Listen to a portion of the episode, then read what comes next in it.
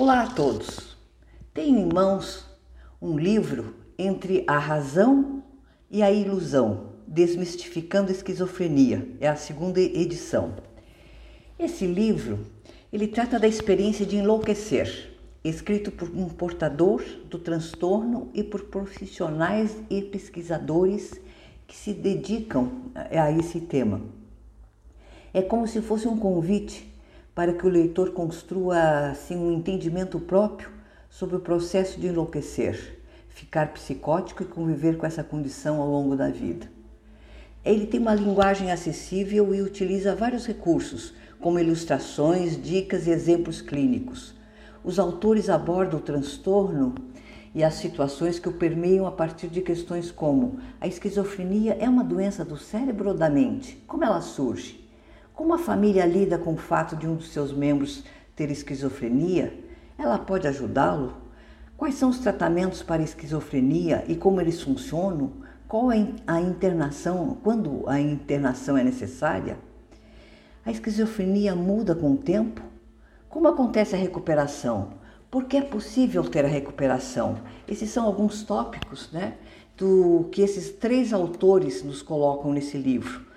Tem o Jorge Cândido de Assis, Cecília Cruz Vilares, Rodrigo Afonseca Bressan. O Jorge é portador de esquizofrenia há quase 30 anos. Ele é, participa da diretoria da ABRE né, e ele tem também participado e ministrado aulas no curso de medicina aqui da Unifesp, que é a Universidade Federal de São Paulo. A Cecília Cruz Vilares ela é terapeuta ocupacional terapeuta de família e mestre em saúde mental também pela Unifesp. Ela trabalha no programa de esquizofrenia, o PROESC. Rodrigo Afonseca Bressan é médico psiquiatra, PhD em neurociências pela, pelo Instituto de Psiquiatria da Universidade de Londres, onde ele é professor visitante, e também é professor aqui de psiquiatria da Unifesp. Esses três justamente fizeram esse livro que nos diz, né? Até vou pescar algumas partes do livro da introdução. O que eles nos dizem?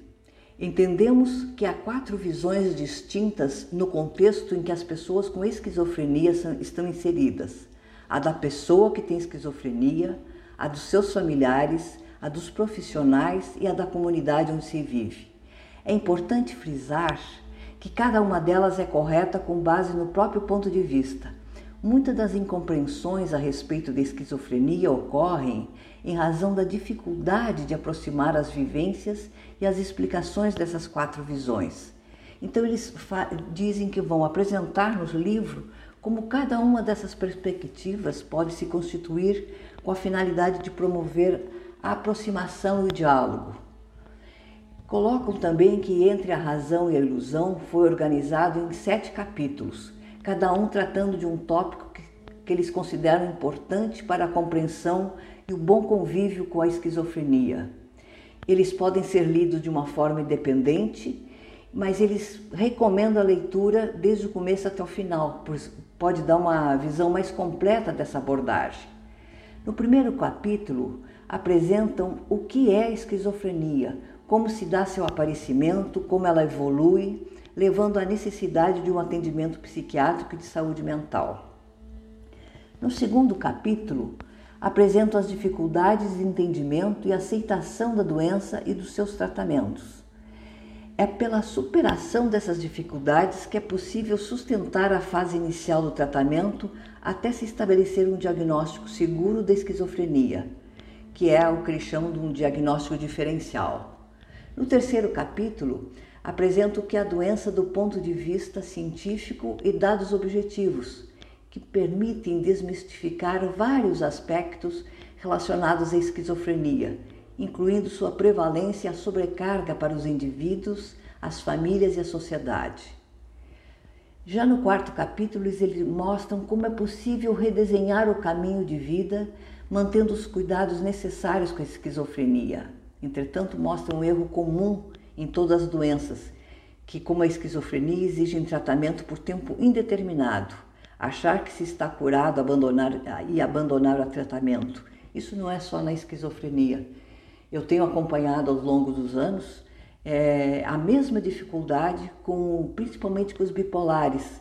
Os depressivos, eu acho que são até não tem tanta reação a essa aos tratamentos.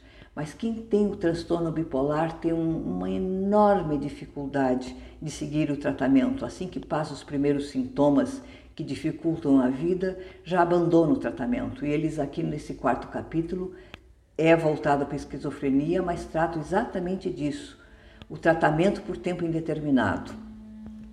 No quinto capítulo, eles tratam do assunto que tem uma grande influência na vida das pessoas que têm esquizofrenia e de seus familiares, o estigma. A forma que escolhemos para abordar esse assunto foi mostrar como as pessoas se sentem em diversas situações, dizem os autores. Eles apresentam também maneiras de lidar com a rotulação e a discriminação desse estigma. No sexto capítulo, o tema é o convívio familiar, a relação dos familiares entre si, enfatizando que a pessoa com esquizofrenia é parte dessas relações. É um capítulo muito difícil. Qualquer pessoa que tem uma doença mental sabe que o convívio familiar tem altos e baixos e a importância então desse sexto capítulo abordar justamente essa questão.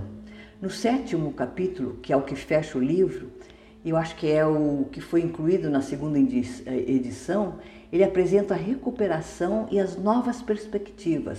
Apresenta as informações que permitem o entendimento da doença com base na ciência, pois acreditam que essas informações ajudam a, desfazer as concepções errôneas sobre a doença e sobre a psiquiatria é quase um desmistificar, né? Então eles esperam, na, o intuito é que essa leitura apresente informações úteis e tragam novas ideias para o cuidado com a esquizofrenia e um convívio com qualidade, que foi a motivação central do trabalho deles, contribuir para uma vida melhor para as pessoas que têm esquizofrenia, que não é uma doença fácil e seus familiares e apresentar essa doença como uma condição humana que pode ser compreendida com a qual é possível uma boa convivência, desde que compreendida e estudada. Fica então aqui a dica de hoje sobre esse livro, A Razão entre a Razão e a Ilusão. Os detalhes sobre essa edição onde comprar estão lá no catálogo do meu podcast no meu site cristinaoliveira.org. Boa tarde a